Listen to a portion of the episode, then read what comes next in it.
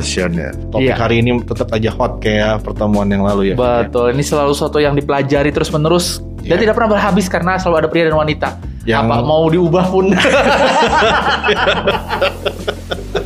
Oh ya, by the way, siapa tahu ada yang baru ikutan yang ini. Mungkin ini masuk ke radar teman-teman episode ini. Kita yang ngomongin perbedaan laki-laki sama perempuan. Iya. Kenapa kita bahas ini?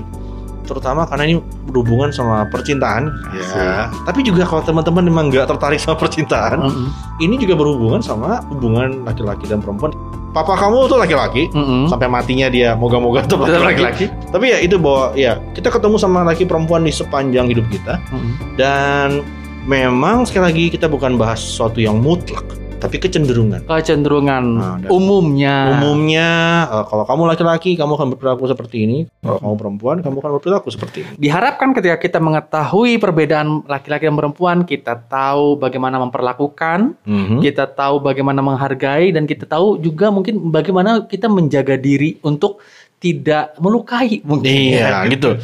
Betul, kalau kita tahu bagaimana karakter mereka, kecenderungan mereka, kita tahu bagaimana cara berhubungan sama mereka ya. Dan juga kita lebih kenal siapa diri kita. Oh pantesan gue kayak gitu. Pantesan kok orang susah ya gitu ya. Pantesan kok orang marah sama saya. Iya karena saya ternyata tidak menyadari mereka. Dan tidak sadar diri tentang diri saya gitu. Nah kita udah bahas di pertemuan yang lalu soal bahwa otak laki-laki itu kayak kotak. Kalau otak perempuan kayak apa? Kayak gumpalan kabel. Jaringan kabel. Jaringan kabel. Ya. Nanti apa sih itu? Dengerin episode sebelumnya. Kita akan bahas dua lagi hari ini. Apa aja Fit? Yang pertama mungkin? Yang pertama itu mengenai emosi. Di dunia cowok gimana Fit? Betul. Kalau di dunia cowok, emosi, perasaan itu perlu dikendalikan sehingga jarang sekali diekspresikan, ditahan, ditekan. Sedangkan untuk para wanita, ladies ini emosi itu perlu diekspresikan, diungkapkan begitu. Nah ini aja dua hal yang berbeda. Ini udah. Ini yang mungkin teman-teman dengar bahwa ini laki-laki itu makhluk logika ya. Perempuan tuh makhluk emosi. Sebenarnya enggak. Dua-duanya punya emosi ya. Dua-duanya punya logika. Iya, dua-duanya punya logika. Jadi bukan berarti oh dasar cewek enggak punya logika. Wow, dasar cowok enggak punya hati. Perasaan. Ada yang enggak punya hati. Cowok juga punya perasaan, tapi enggak ada yang peduli. Gue pernah lihat stiker itu loh, lucu juga ya. Jadi dunia cowok itu katanya gitu. Emosi itu nomor kayak taruh di belakang. Sekali lagi tadi, bukan berarti mereka enggak punya emosi gitu. Tapi logika mereka kan maju lebih dulu. Kalau perempuan kebalikan, perempuan bukan gak punya logika. Dan kita semua mungkin bisa setuju bahwa perempuan tuh pintar banget banyak ya. Tapi perasaan mereka bisa jadi akan lebih dulu maju ketika berhadapan dengan sesuatu. Nah ini bukan berarti soal siapa yang paling pintar akhirnya atau siapa yang paling hebat. Itu bisa jadi ya bumerang buat kita berdua gitu ya. Ya yang punya logika lebih dulu gagal mendeteksi perasaan, yang punya perasaan lebih dulu itu gagal menggunakan logikanya dengan baik. Jadi gitu. Ini bukan soal siapa yang lebih hebat, tapi ini soal ya kecenderungan kita gitu. Mungkin cowok-cowok yang relationship bisa ngerti juga atau pernah ngalamin. Mungkin cewek-cewek udah pernah dengar bahwa cowok-cowok tuh paling susah kalau ditanya perasaan kamu gimana. Dan umumnya ketika cowok ditanya seperti itu karena minimnya variasi emosi yang mereka pahami. Iya. Jadi biasanya mereka munculnya hanya marah dan kesal sih, yang lebih berani mereka atau ungkapkan. Yang paling nyebelin tuh adalah nggak kenapa-napa. Nggak apa-apa. Tapi cewek kan juga jawab gitu, nggak apa-apa. Kadang-kadang ya, cewek-cewek nggak percaya tuh, makanya kalau bilang nggak apa-apa, kamu nggak mungkin kamu nggak apa-apa. Karena kalau saya bilang kayak gitu, sebenarnya ada sesuatu. Nah, tapi laki-laki bisa jadi memang ya, dia sampai ke titik kotak kosong gitu bahwa kenapa mungkin karena dia lagi berupaya untuk mengolah itu. Perasaan bukan sesuatu yang mudah diolah oleh laki-laki. Dan mungkin disangkal ya, denial ya. Kadang-kadang misalkan ditambah dengan budaya gitu kan. Ini ada satu nih Fitnah, dan satu nih di Amerika tapi nggak tahu nih kalau Indonesia. Namanya cowboy syndrome. Cowboy syndrome, oke. Jadi sindrom cowboy. Dulu film-film cowboy di Amerika tuh maco, kan maco itu kan ya. Pada teman-teman relationers tahu cowboy gak sih ini cowboy kan? Karena itu konsep lama banget. Pokoknya zaman dulu kan di dunia cowboynya orang Amerika kan ya liar ya, kayak the wild west, dunia barat yang liar tuh. Hukum tuh main tembak aja, pistol, nyuri gitu. Nah di dunia yang kejam dan keras itulah para cowboy ditempa katanya jadi orang-orang yang kuat. Tabah, tough gitu. Dan di film-film cowboy Amerika, di film cowboy loh ya, bukan di cowboy kenyataan sejadi ini. Orang-orang Amerika, terutama yang cowok-cowok, itu menonton film-film cowboy, di mana para pemerannya itu ditunjukkan tuh sebagai orang-orang yang tough, nggak nangis ketika menghadapi kehilangan, tidak nangis ketika kekasihnya mati atau sahabat terbaiknya mati, atau kalaupun mereka menangis itu atau mereka masih kecil. Ketika mereka udah dewasa, mereka tumbuh jadi orang yang keras, balaskan dendam. Iya, dendam. Dan lalu digambarkan tidak butuh perempuan, perempuan yang ngejar-ngejar mereka, mereka nggak ngejar-ngejar perempuan, gitu ya. Sehingga muncul bayangan bahwa oh, cowok keren itu berarti yang dikejar-kejar sama cewek-cewek, gitu kan ya. Menyendiri, nah itu tuh.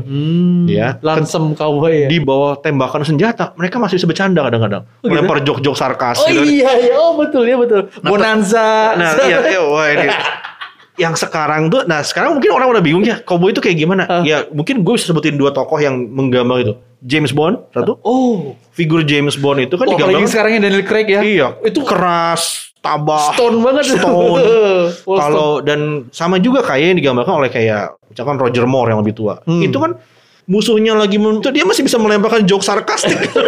Mukanya masih tenang. Ketika musuhnya mati, dia melempar sebuah jok sarkastik lagi. Iya. Betapa tenangnya dia gitu. Perempuannya apalagi gitu kan ya. Nah itu digambarkan bahwa oh itu cowboy modern tuh James Bond. Satu lagi mungkin yang paling terbaru adalah Dominic Toretto. Fast and Furious. Iya kan pernah melihat Dominic Toretto begitu emosional sampai histeris nggak pernah kan? Tenang gitu kan ya gitu tenang. Ya, tenang. Tahan dipendam. Dia marah. Betul. Ya mungkin yang paling dia marah waktu anaknya diambil gitu ya. Tapi itu pun dia melakukan pembalasan dengan dingin kan, penuh kalkulasi. Bahkan bisa melemparkan kata-kata yang menusuk ya ketika musuhnya bilang akan kubunuh don ya tidak kalau kau dulu aduh kayaknya keren banget gitu kan ya oh ya ya family. Dan akhirnya muncul tipe cowok yang dingin di luar hangat di dalam. Rinto. Gak ada yang tahu itu ya. Tapi gitu yang akhirnya menimbulkan ya bisa jadi bersumbangsi pada perempuan lalu mendambakan ya wah keren banget ya gede, keren, six pack, tapi family man. Wah, gitu kan. Sayangnya gak ada tuh kayak gitu. Family man biasanya one pack. Gitu. Sehingga muncullah pandangan cowok keren tuh gitu. Jangan ngomongin perasaan. Itu media ya atau yang bikin atau emang umumnya seperti itu? Nah ya memang media tuh berperan. Kalau mau dicari salahnya di mana susah juga sih. Ya. Tapi sekarang gini, laki-laki jadi punya sindrom di Amerika seperti itu. Dan itu tidak mengekspresikan emosi. Iya, emosi bukan sesuatu yang perlu diekspresikan, emosi ada yang perlu dikendalikan, gitu ya. Atau kalau mau dilampiaskan untuk pekerjaan, prestasi, pembalasan, ataupun yang mungkin abis ini kita akan bahas juga. Dan itu laku dijual, tapi membawa kerugian bagi pihak laki-laki sendiri. Laki-laki jadi orang yang tertekan, stres, tidak bisa mengeluarkan unek-uneknya. Mereka tidak terlatih tadi tuh ya, kayak David bilang tadi. Kalau ditanya gimana, kesel. Marah gitu dong. Karena cuma itu yang tampak di film-film kan, laki-laki marah yang berantem gitu. Betul. Oh iya ya. Iya. Outputnya jadi aksi ya. Iya, violence. Aggression. Maksudnya agresi. Jadi tidak ada kalimat saya kecewa, saya terpukul, saya terluka. Aduh, saya kehilangan pengharapan. Itu tuh kayaknya lemah banget. Iya, kayaknya cemen banget gitu. Iya. Kamu terluka enggak perasaan Kak? Kamu hati kamu terluka. Wah, apa? Emang gue punya hati apa? Makanya dulu ada grup band namanya Steel Heart. Hati baja. Wah, hati baja gitu nih. Memang ada perubahan kalau gue perhatiin generasi sekarang digambarkan laki-laki diminta untuk lebih terbuka tentang perasaannya karena mungkin udah melihat betapa buruknya akibatnya kalau laki-laki terlalu jatuh pada kecenderungan ini atau kecenderungan seperti ini tidak lalu mereka coba pahami atau tidak coba mereka untuk kelola gitu. Sekali lagi itu bukan berarti mengubah laki-laki jadi makhluk perasa. Enggak, tapi paling enggak bisa mengkonek dengan perasaan dan mengelolanya. Lebih terbuka pada perasaannya, lebih bisa mengungkapkan perasaannya, apa yang sedang dialami. Kadang ya mungkin perlu baca tuh ada berapa belas puluhan malah jenis emosi kan. Iya betul. Ada warna-warna segala macam itu. Tips singkat aja katanya dari para psikolog bilang nih, ketika ditanya perasaannya laki-laki perlu agak lebih connect sama perasaannya. Dan di sini mungkin lebih jujur dan terbuka juga. Saya tahu itu nggak gampang. Apalagi ini tergantung pola asuh juga sih ya gitu. Mungkin teman-teman dari budaya-budaya tertentu ada yang merasa misalkan teman-teman saya nih dari berapa orang yang orang Jawa mengakui bahwa figur ayah Jawa mereka ini bukan dari sekali lagi ini bukan kecenderungan semua orang gitu. Yang katanya figur laki-laki Jawa tuh harus tenang katanya. Tenang. Oh iya, enggak gerasak gerusu. Iya, mungkin tapi saya pikir juga ini enggak cuma laki Jawa kali ya, mungkin laki-laki di budaya lain bahwa karena ada tuntutan bahwa kamu itu pilar keluarganya, kamu itu fondasinya. Kalau kamu aja enggak kuat, kalau emosi terguncang, iya kan rumah tangganya gimana gitu. Dan memang betul laki-laki perlu keteguhan. Kita nggak bilang laki-laki nggak perlu tabah, harus cengeng, apa-apa nangis, bukan. Apa-apa nyanyi. Kalau ngomong, tapi iya gitu. Jadinya kalau lagi laki-laki ya perlu hati-hati sama emosi ini, mereka perlu belajar itu mengungkapkan ekspresi kan ya. Iya, but sekali lagi budaya kadang-kadang nggak selalu mensupport itu atau mendorong itu. Nah, apakah budaya salah? Kadang-kadang nggak juga. Laki-laki yang kuat dan tabah, yang tenang, itu bukan berarti laki-laki yang tidak pernah menangis. Pengen kita bisa menerima. Iya. Gue ingat ini tiba-tiba jadi. Gue nggak pernah nonton filmnya tentang ada tokoh uskup Katolik atau pastor Katolik di Indonesia yang terkenal banget, filmnya pernah bikin biopik tuh ya. Satunya pemerannya tuh lupa namanya. Mungkin teman Pianis itu bisa nanti komen dia. Nah, David lagi mengingat-ingat itu. Sugiya. Iya. Katanya ada satu adegan yang di satunya diperankan oleh Butet ya, Butet Kertarajasa ya gitu ya. Sebenarnya itu tidak di skrip. Itu ketika tanya orang-orang Indonesia ditangkap oleh Belanda, oleh Jepang atau Belanda gitu ya. Dan Sugiya ini enggak tahu mesti ngapain. Lalu tokoh Butet ini lalu ngomong gini, kita mesti gimana Romo gitu. Lalu dia menangis karena dia udah hampir di titik terendah bahwa dia nggak tahu mesti ngapain gitu.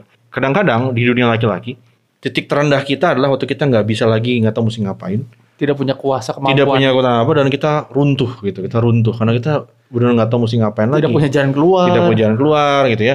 Dan nah, sayangnya ada banyak laki-laki yang karena sepanjang jalannya nggak tahu gimana channeling menyalurkan emosinya, ketika sampai titik terendah emosinya meledak, dan itu bisa jadi ya ekspresinya macam-macam.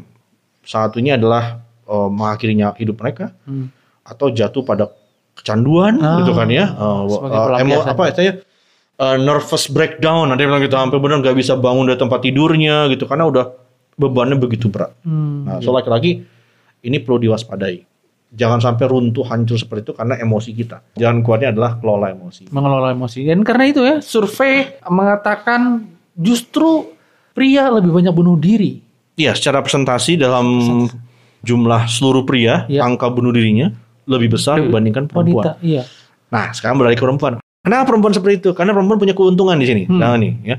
Teman-teman juga mungkin pada gak suka kalau dengar perempuan lagi curhat. Kadang ada yang merasa mereka berlebihan, mereka terlalu cerewet. Bagi lagi itu terlalu banyak, semua diomongin, semua diceritain. Ditambah kalau otaknya nyambung terus. Ya, masalah yang dulu dia bawa lagi gitu kan. Dia ingat lagi gitu ya, dia ingat lagi. Apalagi kalau terbakar emosinya masih panas ternyata gitu kan. Waduh, dimuncul lagi. Aku dulu gini, aku ya kayaknya itu udah lewat deh mah. Kok masih dipikir-pikir juga gitu. Katanya udah dimaafin. Kok masih diingat gitu ya.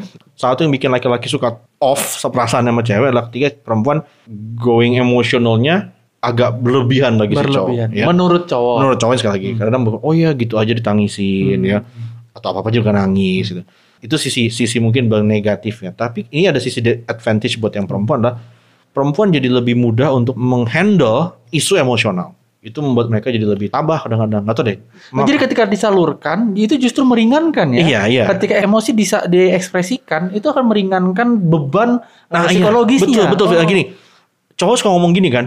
Istrinya tanya, kamu ada masalah apa? Cerita dong. Enggak. Cerita gak menyelesaikan masalah gitu kan ya. Action kan ya, bukan dunia laki-laki kan action ya. Tindakan kita kan. Nyata. Mobil ditangisin gak akan jadi bayar. Iya, benar. Cicilan mobil itu bukan ditangisi tapi dibayar. Iya gitu. Dan gue kan kerja lebih keras. Iya, gak ada gunanya curhat sama tetangga soal aduh cicilan belum beres nih. Aduh harga naik nih. Iya. Itu kan tidak menyelesaikan apapun. Yang terdengar bagi laki-laki sepertinya ngomel. Iya. Padahal enggak. Jadi kebayang yang ini, satu keluarga yang secara ekonomi berkesulitan. Si istri tanda kutip kesannya mengomel. Gimana ya Pak ya? Susu belum kebeli. Harga naik. Nah, di mata laki-laki bisa jadi terdengar seperti itu ngomel. Lu nuntut apa dari gue? Gue lagi kerja nih, gue lagi usaha. Gue kan bukan santai-santai. Oh iya gitu. Padahal kadang-kadang enggak. Gue sih enggak yakin. Memang ada perempuan yang menuntut. Ya, adalah, pasti ada gitu ya. Tapi kalau kadang-kadang perempuan cuma pengen mengeluarkan unek-unek mereka. Karena itu mereka butuh. Dan biasanya setelah didengerin, ya udah. Mereka enggak akan ganggu kita lagi. Berarti mereka udah keluar tuh beban emosional. Tapi yang diterima sama cowok, gue gak punya solusi. Iya. Dan marah ngamuk-ngamuk cowok. Iya, lu mau apa lagi dari gue? Yang si perempuan bilang, ya enggak, aku cuma mau cerita. Ya, kalau di film-film suka digambarkan emang seringkali si perempuan ini, iya, kenapa kamu gak kayak suaminya tangga, gini-gini. Gue sih gak percaya semua perempuan kalau ngomel tuh karena membandingkan kamu dengan orang lain. Dan kehidupan orang lain. Iya, gak selalu begitu. Kadang mereka juga frustrasi. Nah, kalau mereka frustrasi, mereka apa bagi perempuan kalau frustrasi? Ngomong, bicara, sampaikan ekspresinya. Iya, ketika mereka punya beban emosional, maka mereka cari orang cerita. Makanya yang paling mudah dibujuk untuk pergi ke psikolog siapa? Ke konselor siapa? Perempuan. Cowok mah kan Enggak. Jaga diri kan? Iya, itu tanda kelemahan itu. Iya, gue gak mau kelihatan lemah di mata orang. Bahwa lu bilang kalau kita punya tunggakan banyak, gue gak bisa bayar. Iya. Ya pun bener. Tapi gak perlu cerita. Iya, gue gak perlu cerita. Orang gak perlu tahu. Lu gak perlu tahu. Itu kesannya jadinya merendahkan gue. Oh. Ntar bagi perempuan itu sebagai pelepasan frustrasi mereka. Nah, jadi gimana jalan tengahnya nih, ketemu di tengahnya kalau gitu. Nah, laki-laki memang perlu lebih membuka diri, terbuka perasaan mereka, dan juga untuk merespon emosi perempuan. Kalau dia lagi emosional, lagi sedih, kadang-kadang itu bukan nyalahin kamu kok, ya. Dan kadang itu, lagi lu pengen gue ngapain? Gue kurang apa lagi? Enggak, bukan itu. Guys, jangan langsung pikir saya mesti ngapain. Kadang-kadang duduk di sana, dengarkan frustrasinya dia, respon dia, gunakan tips-tips mendengarkan yang kita udah kasih teman-teman. Jadilah pendengar yang baik, bukan berarti diem aja. Gak selalunya harus ada solusi gitu kan ya. Dan itu bisa menolong. Berapa lama perempuan bisa tenang, setelah itu ya sudah. Lalu kita bisa bilang oke, kita mesti ngapain. Kita bisa beralih ke logika sekarang. Nah. Karena emosinya udah beres gitu. Setelah bagi yang perempuan juga jalan tangannya apa. Ya gak mudah bagi laki-laki itu mengekspresikan emosi. Itu dunia mereka. Mereka dibesarkan dengan orang tuanya juga seperti itu. Ditambah faktor budaya dan lain-lain. Belum lagi kalau mereka ada trauma-trauma. Ya gue pernah curhat. Ya gue suka sama Rini, dan besoknya tiba-tiba semua kelas tahu bahwa gue suka sama Rini. Dan itu waktu gue kelas 3 SD. Semenjak itu gue gak percaya sama siapa-apa. Ya ada yang begitu kan. Ya bener juga. Iya waktu gue cerita sama teman-teman gue, gue gini, dibilangnya apa? Lemah lo, cengeng banget sih lo, ya ampun. Diketawain. Iya, dan sejak itu saya bersumpah. Saya tidak akan lagi dipermalukan seperti itu. Bener-bener. Iya. Lo mesti tahu ceritanya kadang-kadang. Dan itu sebabnya kadang karena kebutuhan wanita untuk menyalurkan emosi, sehingga dia mengharapkan seseorang yang bisa ngerti emosi dia. Iya. Dan itu sebabnya makanya ada jokes yang mengatakan bila seorang wanita menggambarkan pasangan ideal bagi dirinya, dia akan menggambarkan wanita lain yang care, yang sanggup mendengarkan, yang bisa berbagi perasaan. Iya, betul. Iya, betul banget. Karena dengan itulah mereka merasa dicintai. Oh ya, itu gue pengen kayak gitu. Mungkin ya peringatan bagi perempuan-perempuan, bisa jadi cowok kayak gitu sedikit sekali. Atau mereka perlu dilatih. Ada. Perlu dilatih gitu ya. Makanya tertarik pada pujangga-pujangga kali ya. Iya. Itu betul. Nah, masalahnya apakah para pujangga dengan banyaknya kata-kata dan menyelami perasaan itu emang selalu merupakan pria yang oke buat wanita. Oke. Iya, memang ini buat para seniman tuh menarik ya gitu ya. Kayaknya apalagi kalau keren ya, apalagi kalau cakep ya. Seniman yang cakep ya menarik. Good looking artist gitu ya. Iya, makanya kenapa perempuan senang tertarik sama laki yang bisa bikin puisi? Ya, musik atau ya Rangga. Oh iya. Menarik gitu kan. Apalagi kalau Nicholas Saputra ya mukanya gitu kan. Ya iyalah kalau tokoh Rangga dalam film itu seolah-olah kesannya dingin, gak peduli, tapi puitis, bisa menyelami perasaan. Walaupun memang jebakannya gini, ingat gak cuma itu dalam hubungan yang bisa membuatnya berhasil. Pada akhirnya girls, ya ladies, punya suami atau punya pasangan yang bisa mengerti perasaan kamu itu bagus. Iya. Tapi kalau dia punya pekerjaan itu juga bagus. Itu jauh lebih bagus, lebih stabil. Iya. Jadi kalau mungkin ada laki-laki bilang, ya tapi pasangan saya kadang-kadang diajak ngomong kurang, dia sukanya kerja. Well, itu mungkin yang perlu kita syukuri juga, bahwa dia mau kerja. Iya. Ya, kebayang kalau dia cuma bikin puisi doang gitu. Itu kan repot juga. Ini ada yang tersinggung tadi. Seniman loh. Emangnya kami enggak bisa hidup dengan puisi? Maksudnya kalau bikin puisi dipublish lah ya, tawarin lah ke penerbit. Kalau bisa beli susu 2 kaleng seminggu mah.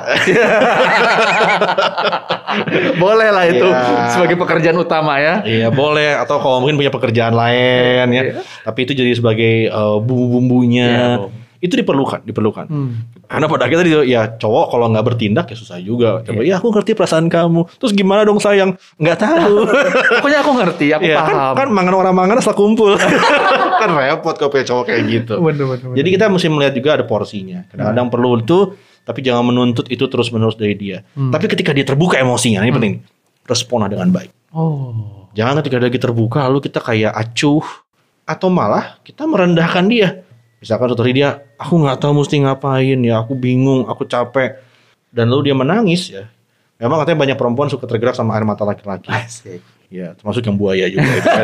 Tapi waktu itu jangan sampai kita malah, kamu tuh gitu banget sih mas, kamu tuh cengeng banget sih. Nah, itu, kamu lemah? Iya, nah itu akan membuat dia, ya, nah, dia nggak mendapat respon yang baik. Jadi akhirnya dengan kata-kata seperti itu seolah-olah menyetujui bahwa menyalurkan ekspresi emosi itu adalah bentuk kelemahan. Iya, bentuk kelemahan. Jadi akhirnya makin lama makin nutup diri dong. Betul. Anak cowok nggak boleh nangis. Lo naik sepeda tabrakan ya nangis lah. Ya ngapa nangis? Masa dibentak anaknya. Sehingga gitu kan mau dimarahin ya. Iya malah dimarahin. Kamu sih lo. Jadi gak boleh nangis sih, sakit kok. Kayak ada anak kecil dulu pulang dari sekolah dia tersesat. Kesasar. Dia karena belum bisa itu. Mamanya nanya, kamu kenapa tersesat? Lalu dia kena frustasi bilang, emangnya aku mau tersesat? Seolah kenapa tersesat tuh, apa motivasi kamu tersesat? Ya seolah-olah pilihan. Ya makanya gue pengen. Jadi ketika ada kesempatan emosi terbuka, teman-teman yang perempuan ya be attentive, dengarkan dan respon dengan baik, karena itu mungkin peristiwa sekali dalam seumur hidup. Ya. Oh iya ya, bisa jadi itu titik momen menentukan dia akan terus membuka diri atau iya, betul, gitu. Betul. Ini sebenarnya juga peran ayah nih ya untuk juga menerima emosi dalam rumah itu kan. Iya. Teriakan, tangisan iya, dan segala macam itu. Kita mungkin dibesarkan di zaman yang berbeda ya Fitnya gitu. Apakah papi gue dulu nanya perasaan gue kayak apa? Gue nggak inget. Gue nggak punya memori. Ya sama. Kita nggak punya memori ya. Gue nggak punya memori. Sama. Papi gue di tepi tempat tidur nanya gimana perasaan kamu hari ini? Gimana sekolah hari ini? Kamu happy nggak sama sekolah kamu? Gue nggak punya ingatan kayak gitu. Tapi gue pernah punya momen melihat papi gue mau minta maaf misalkan. Dia pernah menangis depan gue juga karena dia juga lagi sedih, dan itu gue bawa oke. Dan dia mau terbuka, mau menanyakan gimana. Walaupun itu sudah dewasa, tapi itu menolong. Jadi emang para ayah punya peran yang penting juga. Gue juga didorong sama misalkan sekolah anak gue bilang, iya para orang tua lebih terbuka, ajak ngomong anaknya, komunikasi gitu. Ya kita mungkin dibesarkan dengan cara berbeda. Kita punya ada yang bilang privilege, gitu ya. Ada yang bilang juga itu ya lu punya starting point beda. Dimanapun starting point kita, tapi tadi pesannya, emosi ini berbeda di antara dua pihak ini.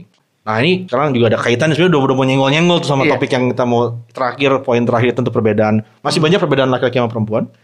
Tapi rasa ini yang penting juga. Apa sih kebutuhan utama laki-laki dan perempuan? Karena kalau kebutuhan utama ini bisa menjadi drive besar dalam hubungan, dalam hidup mereka, dan dalam berkomunikasi. Karena kita dalam berhubungan, kan kita relasiologi nih ya, soal hubungan. Dan ini pun jadi kekuatan pendorong. Kenapa seorang laki-laki mau berhubungan dengan seorang perempuan, maupun juga orang lain, maupun juga seorang perempuan berhubungan seorang laki-laki dan maupun dengan orang lain. Gitu. Nah, kebutuhan utama laki-laki adalah dihormati. Sementara kalau kebutuhan perempuan utamanya adalah dicintai. Nah, dicintai ini ada yang bilang rasa aman. Oh, bentuk-bentuk dicintai itu rasa aman. Ada yang bilang rasa aman dan sebenarnya dua-duanya ya gini, kalau kapan kamu merasa aman? Waktu kamu kayak dicintai, kamu diterima apa adanya, kamu diperlakukan dengan baik, sehingga kamu merasa nyaman, aman gitu. Ya kamu tidak akan ada yang mengganggu kamu safe and sound ya. Dia care sama kamu, dia peduli sama kamu. Bahkan ketika orang terbuka kepada seorang wanita, itu merasa dicintai juga ya, bahwa orang mempercayakan perasaannya kepada wanita ini. Betul. Itu sebabnya para buaya sanggup membuat rekayasa cerita bahwa dirinya membutuhkan kau satu-satunya yang bisa mengerti hatiku karena keluargaku toksik. Gue tuh pengen bunuh diri, gue tuh frustasi, dan kalau nggak ada lu, nggak tahu gue hidup kayak gimana. Itu makanya. Aduh ya, gue cuma begini sama lu doang. Oh. Aduh. Ya karena gue nggak bisa makan dua orang, gue makan satu orang aja. Iya betul banget. Jadi buat para buaya yang dengan kami semua. Karena mungkin saja ada yang belajar dari kita ya. Iya benar juga. Susahnya itu ya. Nggak bisa buka pendaftaran sama screening gitu. Biasanya kan kayak gitu ya. Justru kalau yang antagonis itu paling mudah belajar, paling tahu ilmunya gitu. Sementara jagoan itu biasanya malas belajar. Telat belajarnya gitu. Iya, belajar. Oke. Jadi para buaya yang kami bongkar rahasianya gitu ya. Tapi emang iya. Indah keahlian komunikasi ini atau hubungan ini adalah yang memahami orang. Semakin baik kamu memahami orang ya semakin punya kuasa untuk manipulasi. Iya. Kalau istilah bahasa Inggris apa? I know what makes you tick. Gitu. Gue tahu apa yang bisa bikin lu berdetak gitu ya. Gue tahu banget cara kerjaan. Kita bahas yang cewek dulu ya, dicintai. Iya. Kalau kamu bisa menunjukkan para laki-laki nih dan mungkin para perempuan bisa mengamini juga jangan-jangan ya. Apa yang bikin seorang perempuan tuh senang mendekat? Dia akan merasa senang tuh kalau dia dirasa dicintai, bisa diterima tadi ya. Tadi laki-laki insecure masalah perasaan. Mereka nggak nyaman bicara soal perasaan. Ya, apa yang bagi perempuan bikin mereka insecure? Tubuh. Perempuan paling insecure saatnya tentang tubuh. Makanya kalau ngomongin soal berat badan, ya rambut. Dan mungkin emang kita, tanya diri kita, hidup di dunia yang sangat tidak adil terhadap perempuan. Itu perempuan, cetakan media bukan? Ya, gua nggak tahu gimana mulainya juga. Kadang media kadang bukan berarti menciptakan, kadang juga memblow up sesuatu gitu. Iya, gitu. Kulit putih, tinggi langsing, bihun. Betul, betul. Tapi emang perempuan harus diakui dinilai soalnya karena kecantikannya. Soal kecantikannya seperti apa emang itu kita bisa berdebat. Iya, ya, betul. Karena itu tren. Dan kadang-kadang terlalu mungkin ke arah barat, ada yang bilang terlalu ke arah Korea. Gitu kan. Ya, begitu deh. Tapi bahwa memang perempuan ada usulnya kayak bilang, ya ini gak adil lah perempuan, oh, fisiknya dinilai banget. But memang gue pikir ya, perempuan adalah makhluk yang indah gitu ya gitu. Dan satunya itu, tapi itu titik kelemahan mereka katanya. Mereka jadi sangat insecure mengenai fisik. Nah, kapan perempuan bisa kemudian tertarik atau terdorong dalam suatu hubungan, mereka mendekat suatu hubungan? Ketika mereka merasa bahwa gini, fisik kamu bukan masalah. Kamu dicintai. Dan keadaan fisikmu yang iya gitu. Mungkin saja fisik ini jadi gerbangnya. Ya, tapi bukan satu-satunya gerbang. Betul, ya gitu ya. Atau bukan cuma itulah ya kayak gitu. Tapi bahwa akhirnya ada alasan lain. Tapi bahwa memiliki fisik yang menarik itu menolong. Tapi begitu misalkan sudah lewat itu, kita tahu kok fisik gak bertahan lama. Betul. Ya, apalagi waktu dia merasa begini, oh gue diterima bukan cuma karena itu dan bukan dia hanya ditopang oleh itu. Maka dia akan merasa dia nyaman, dia senang, dia tenang, dan itu menolong bagi dia. Dan yang juga menolong bagi para perempuan adalah kalau para laki-laki memuji penampilannya, bahwa kamu diterima, afirmasi itu ya. Ya, kamu diakui di sini, kamu dipedulikan, kamu diperhatikan dengan baik. So itu juga yang lalu membuat, nah ini kenapa duit penting. Gimana Gini teman-teman. Cewek-cewek kan suka dituduh matre gitu. Yeah. Oh cewek matre, gold digger gitu. Yeah, yeah. Tapi gini, kalau emang kebutuhan utama perempuan adalah rasa aman dan masa dicintai gitu. Apa yang terjadi kalau dalam rumah tangga misalkan perekonomian goncang? Apa yang hilang? Rasa aman kan? Betul. Besok makan apa ya? Anak-anak gua mau diapain? Sekolah gimana ya? Ya, tagihan gimana ya?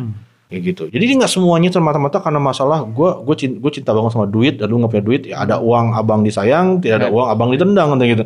Nggak melulu itu. Perempuan jadi stres. Dia growing insecure. Dan growing insecure ya bukan karena dia marah sama cowoknya kadang-kadang, atau masih suaminya atau pasangannya ini. Karena dia insecure aja. Dia karena dia care sama keluarga ini, sama keadaan ini. Betul. Gitu.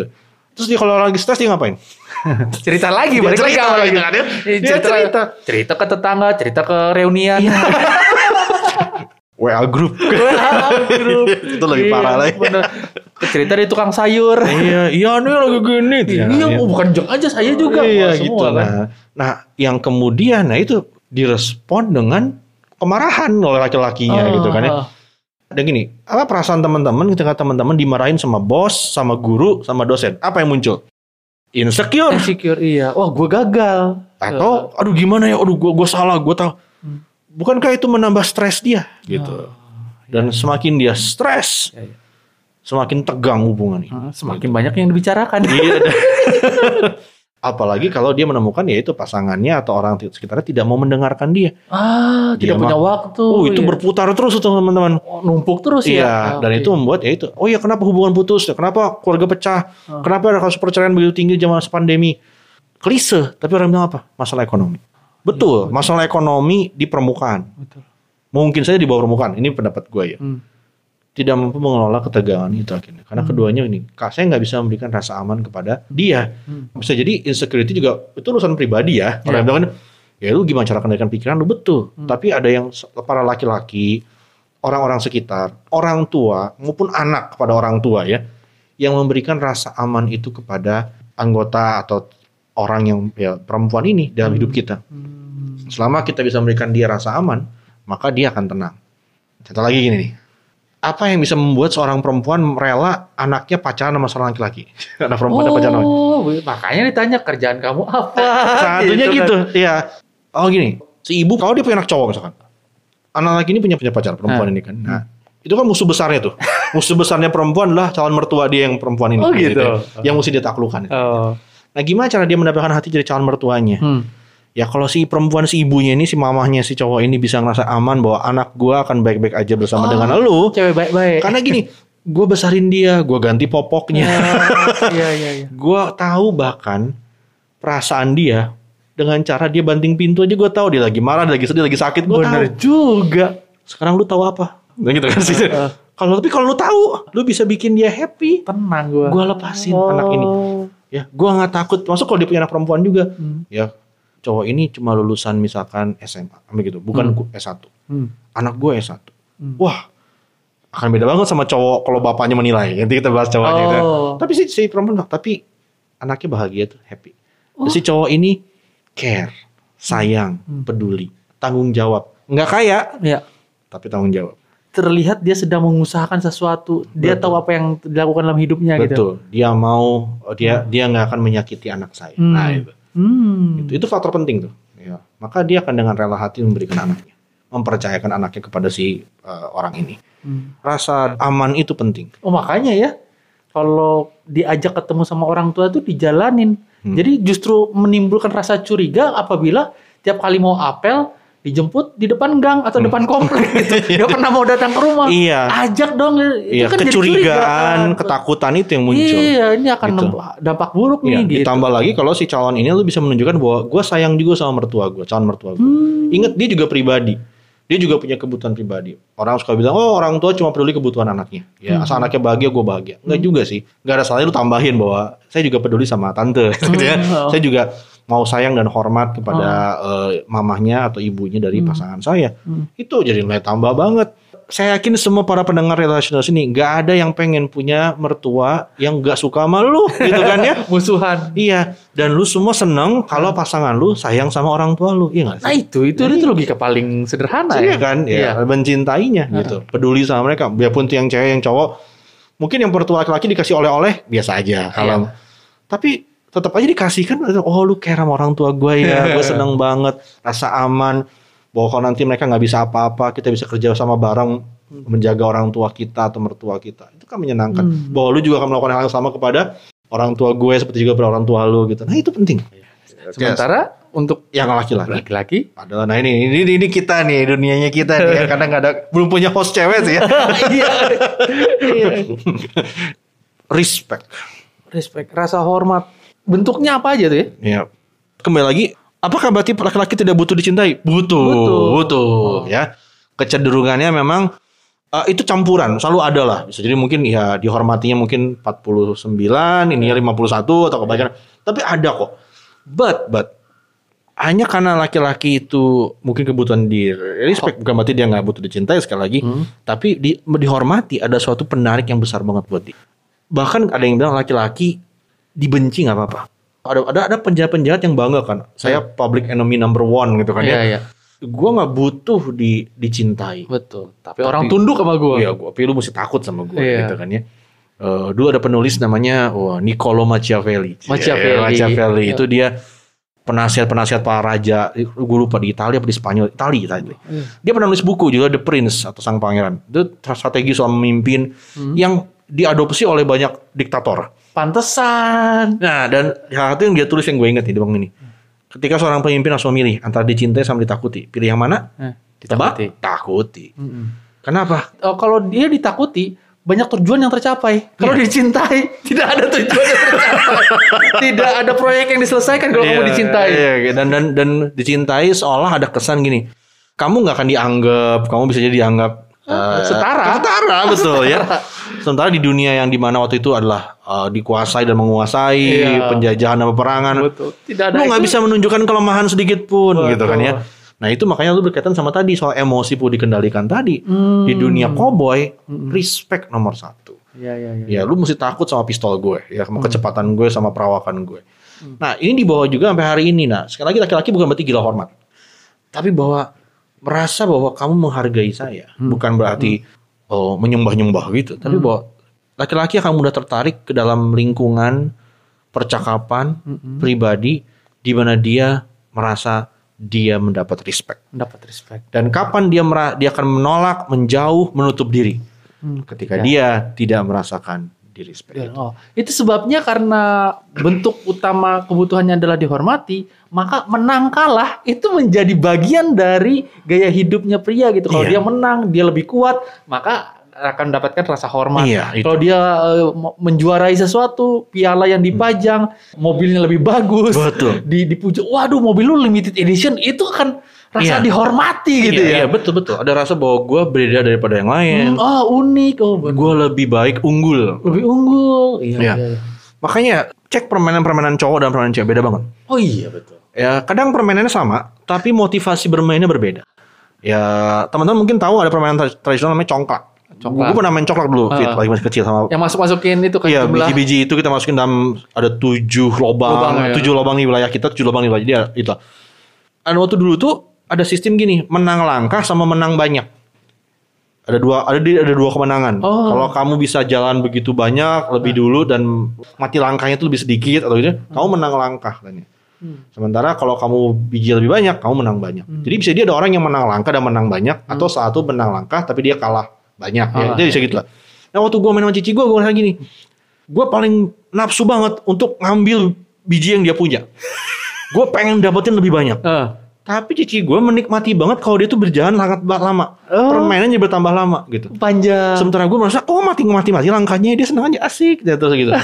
Dan dia, gue nggak pernah lihat cici gue ngebanting bijinya begitu banyak, yang biji dia, karena kalah banyak. Kurang kalah banyak gitu. Dia menikmati, dia menikmati permainan karena kebersamaannya. Main Barbie coba, main Barbie misalkan, main boneka. Menang kalahnya di mana? Kan nggak ada tujuan. Justru permainan bonekanya perempuan itu jadi asik kalau ceritanya nyambung terus. Betul. Bahkan kalau berantem pun di skenario, ceritanya aku marah berarti kamu bilang gini-gini.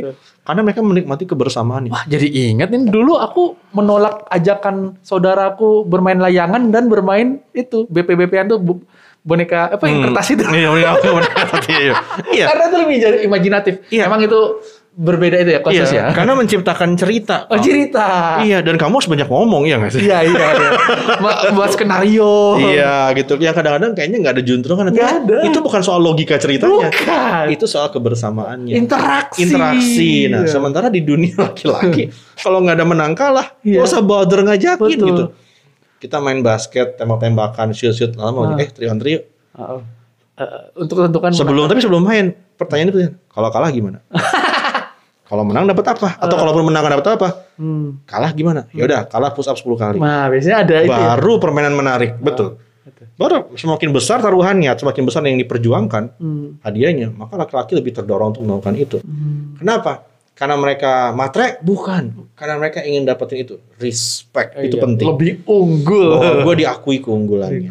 Iya, makanya penting untuk kayak mereka, siapa sih yang punya ide soal bikin Hall of Fame? Laki-laki lah itu. Laki-laki gitu, Hall of Fame, pengakuan itu, dan itu berguna nggak berguna? Nah, berguna. Itu jangan-jangan ya hampir semua bentuk pertandingan itu cowok punya gitu, permainan-permainan itu cowok punya yang selalu beradu angka lebih besar. Iya, bisa jadi ide-ide awalnya. Nah, apakah perempuan nggak bisa berhasil? Tentu saja bisa. Tapi harus ada campuran itu. Makanya kalau apakah berarti perempuan yang berhasil di dunia olahraga misalkan, apakah dia kurang perempuan? Enggak lah. Bukan itu ya kesimpulannya. Tapi dia punya ambisi dan dorongan. Jadi campuran berpikir ini yang lalu mendorongnya untuk berprestasi. Sorry, ini ekstrim dan itu bukan merendahkan perempuan. Tapi perempuan kan bisa dengan kebersamaannya. Ketika musuhnya ketinggalan jauh, rasa kasihan dong. Serius, perempuan dipujinya apa? Belas kasihannya tinggi. Siapa yang paling banyak memberi kepada pengemis? Perempuan. Bahkan pengemisnya juga tahu minta apa-apa sama perempuan. Lebih kemungkinan besar kamu dikasih dibanding sama laki-laki. Karena laki-laki mandang apa? Apa respect yang mengemis? Apa respect yang minta-minta? Kayak gue dong, kerja dong, usaha dong, kerja dong. Enak aja minta-minta. Tapi kalau dalam pertandingan lalu muncul rasa kasihan, itu bukan pertandingan. Bayangin kalau pertandingan tinju. Makanya gini. Kita KO. Ya makanya gini. Coba mungkin teman-teman dengar. Ada tim sepak bola ketinggalan 5-0. Lalu tim lawan yang udah unggul 5-0 mengganti seluruh pemainnya. Misalkan gitu anggaplah dia mengganti dengan menurunkan pemain-pemain kelas keduanya. Apa yang dirasakan oleh tim lawan? Mereka bukan aduh thank you ya, terima kasih banget. Kita dipur. Enggak. Atlet sejati akan bilang apa? Ini penghinaan. Kami dianggap sebelah mata. Makanya nggak pernah biarpun udah ketinggalan 5-0 di babak pertama, mereka bertanding terus. Gak ada yang bilang, dah kita WO aja ya, WO, udah ya, udah gak mungkin menang kan ya? Enggak. Kehormatan, Bung. Oh, betul. Paling nggak kasih kita kesempatan bela sampai terakhir. Betul, gitu. Kita berjuang sebaik-baiknya sampai titik darah penghabisan. Iya, gitu. Minimal, jadi minimal gini, kalau dicatat, ya kita bertanding sampai menit 90 selesai, gitu sampai peluit terakhir berbunyi. Bukan kalah WO, ya gitu. Makanya gue sih agak kecewa kalau tim-tim di Indonesia suka ada yang gitu. Begitu merasa kayak dicurangin wasit lah, apa udah kita ubar. Saya bilang itu bukan atlet. Itu ngambek. Itu ngambek namanya dia. Jadi di dunia laki-laki respect itu penting sekali. Jadi dan ini sekarang dalam komunikasi misalkan, apakah laki-laki juga perlu respect? Perlu. Bukan berarti kita harus iya banget Doro. Enggak, kalau laki-laki lagi ngomong, ketika dia mendapatkan bahwa ini buat para ladies ya. Kalau laki-laki lagi ngomong, ketika dia menemukan bahwa kamu respect sama dia, kamu menghargai pembicaraan dia, pemikiran, ide-ide. Iya, biarpun kadang gak masuk akal. Dan kamu dalam hati tahu, enggak, ini bego banget. Ini pasti gagal. But hear me out dulu apa enggak? Biarpun lu mungkin merasa kayaknya berlebihan, tapi kamu bisa menunjukkan, menjaga level respect. Begini, lu gak perlu setuju sama semua ide dia. Kamu nggak bahkan kamu mungkin boleh mendebat dia, tapi paling nggak dalam berapa hal itu masih dianggap sebagai kamu menghormati, mendengarkan, kamu merespek sama apa yang saya kerjakan. Kamu nggak menganggap remeh apa yang saya lakukan. Mendebatnya seperti gini, kalau gini bagaimana? Kalau gini bagaimana? Kalau gini gimana? Tapi kalau lu merendahkan dia bilang apa? Itu nggak guna, lu nggak akan pernah berhasil. Kamu cuma ngayal doang. Jangan heran kalau besok dia gak mau ngobrol lagi sama lu. Gitu. Atau teman-teman yang cowok pernah gak ngalamin bahwa kenapa kita gak mau ngomong sama orang tua kita?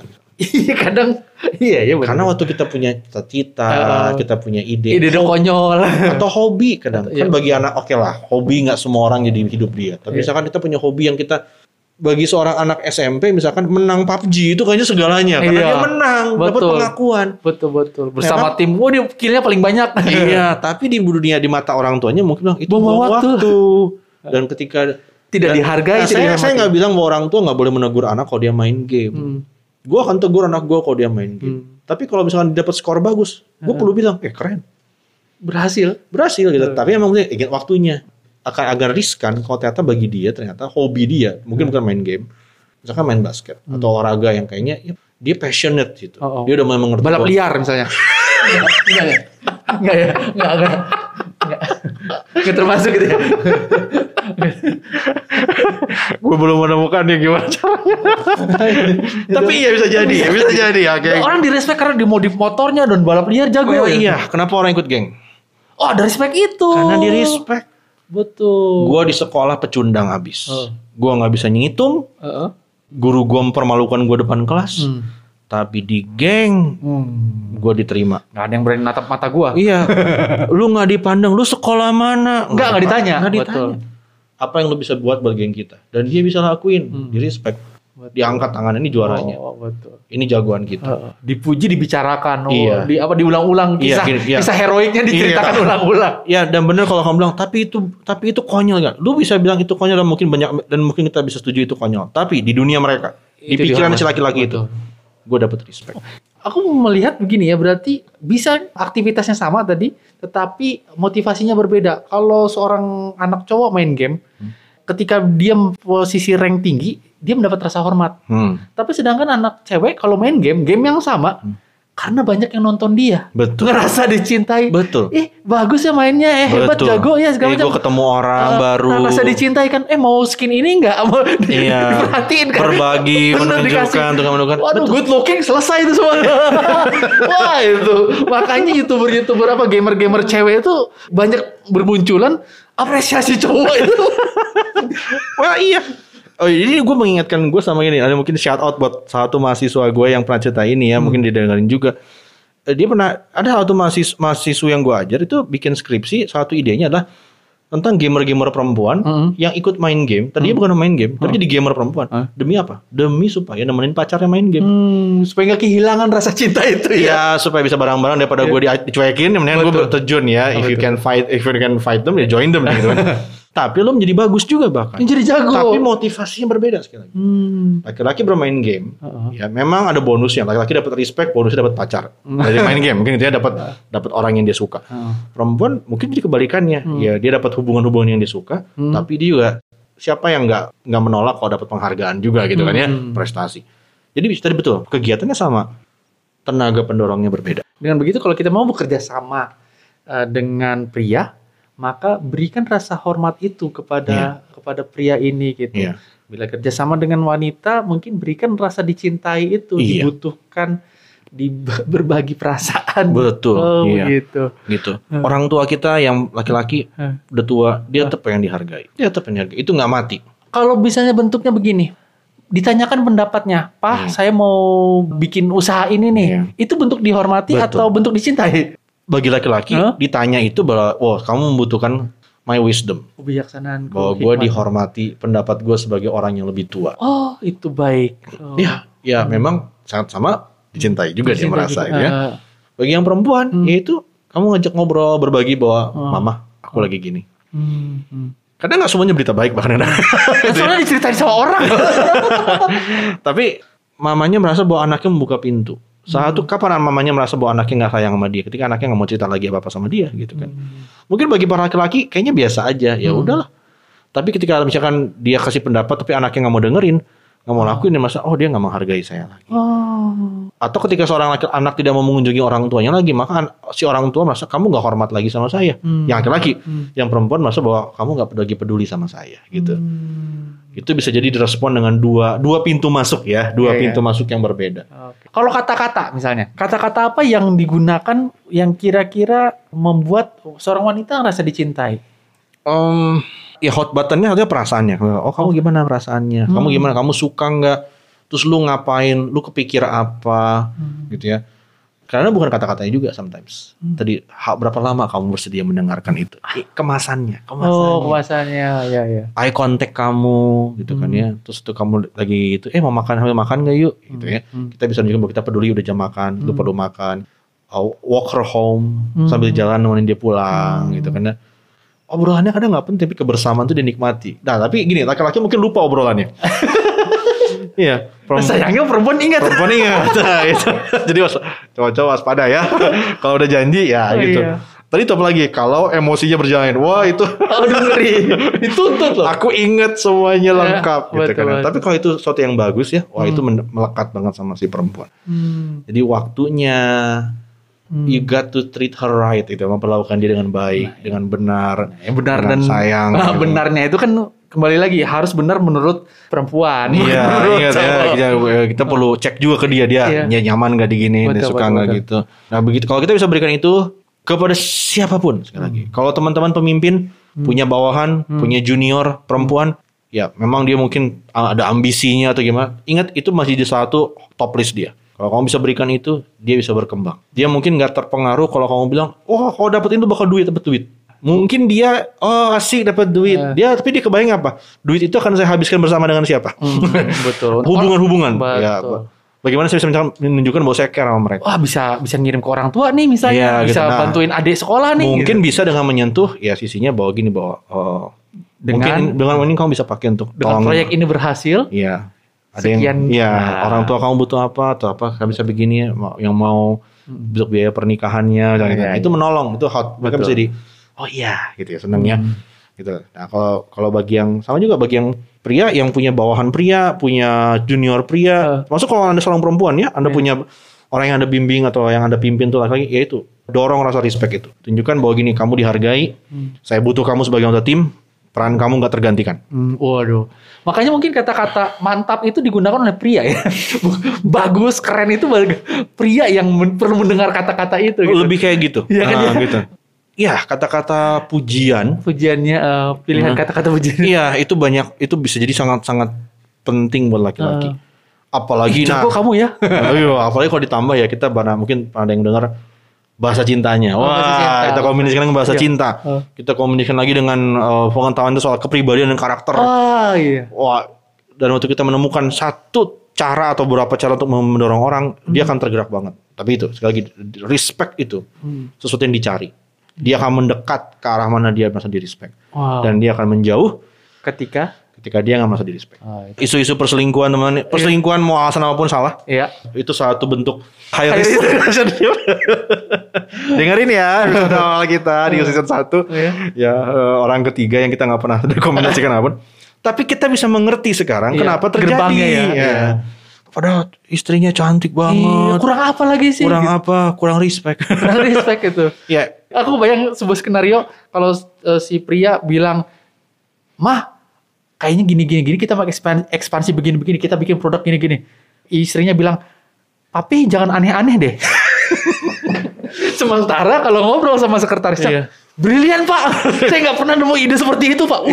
Ide gue diakui. Iya gitu. Ya, guys yang di sini nih. Yang punya pacar atau mungkin udah berkeluarga nih dengerin. Okay. Kenapa cewek ini kamu jadikan pasangan kamu? Maka kamu akan menemukan, gue yakin lu akan menemukan titik, dia cantik, okay. Itu oke. Tapi yang bikin lu bertahan sama dia adalah karena tiap kali lu bersama dengan dia, lu masa lu tuh pahlawan banget. Oh. Lu tuh masa lu kayaknya keren banget. Dia respect sama lu. Kayaknya lu ngomong apapun bener di mata dia, ya nggak sih gitu kan? Iya. Kayaknya lu heroik banget. Apapun yang lu lakuin dia hargai. Dia puji, dia bilang terima kasih gitu. Wah, lu baik banget ya sama gue gitu kan gitu. Iya, dan itu works bener.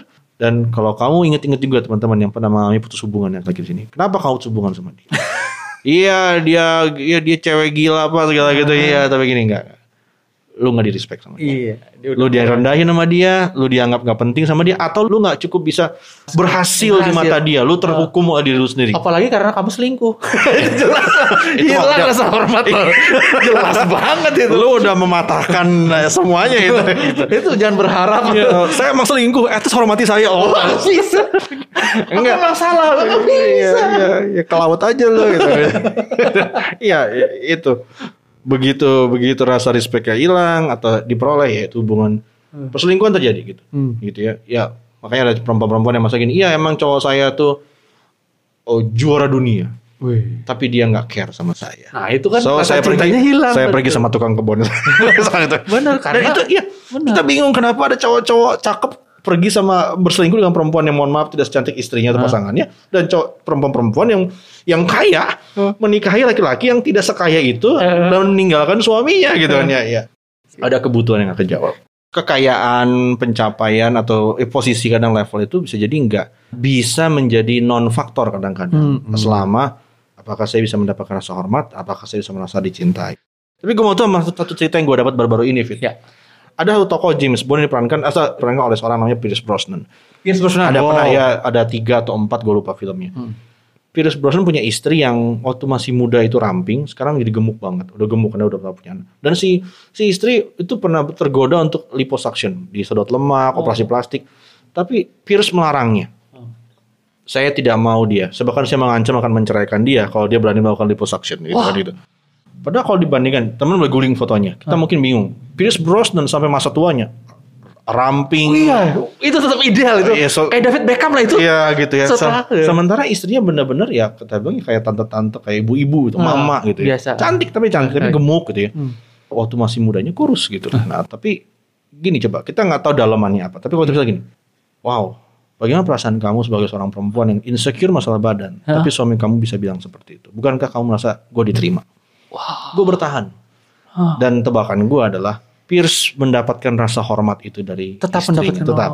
Biarpun mungkin. Dan mungkin ya dia pantas lah, keren, kaya, jago, sampai tua masih jadi aktor gitu. But still, lu gak tahu apa yang jadi di rumah. Di rumah ada banyak yang mesti lu kerjain, yang kadang bisa membuat orang enggak ada artinya semua pencapaian lu di luar.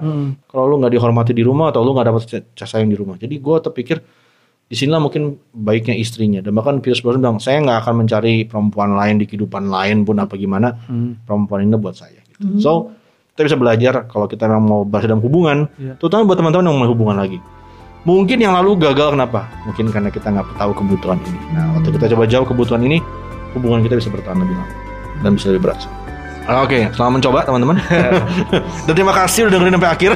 Dan karena ini selalu ada di platform. Betul. Karena selalu ada di platform-platform, maka bisa diulang-ulang didengarkan. Iya, coba gitu. Dengerin lagi gitu ya. Siapa tahu. Dan kalau ada pertanyaan-pertanyaan silakan ke IG Relasiology ya, coba silakan dicek, tanyakan, dicurhatin silakan aja. Iya. Terima kasih banyak ya listeners sampai detik ini terus mendengarkan. Iya. Ariel mohon pamit. Ya, David juga bersama sound editor Stefanus. Iya. Kami pamit dulu. Dadah. Bye-bye.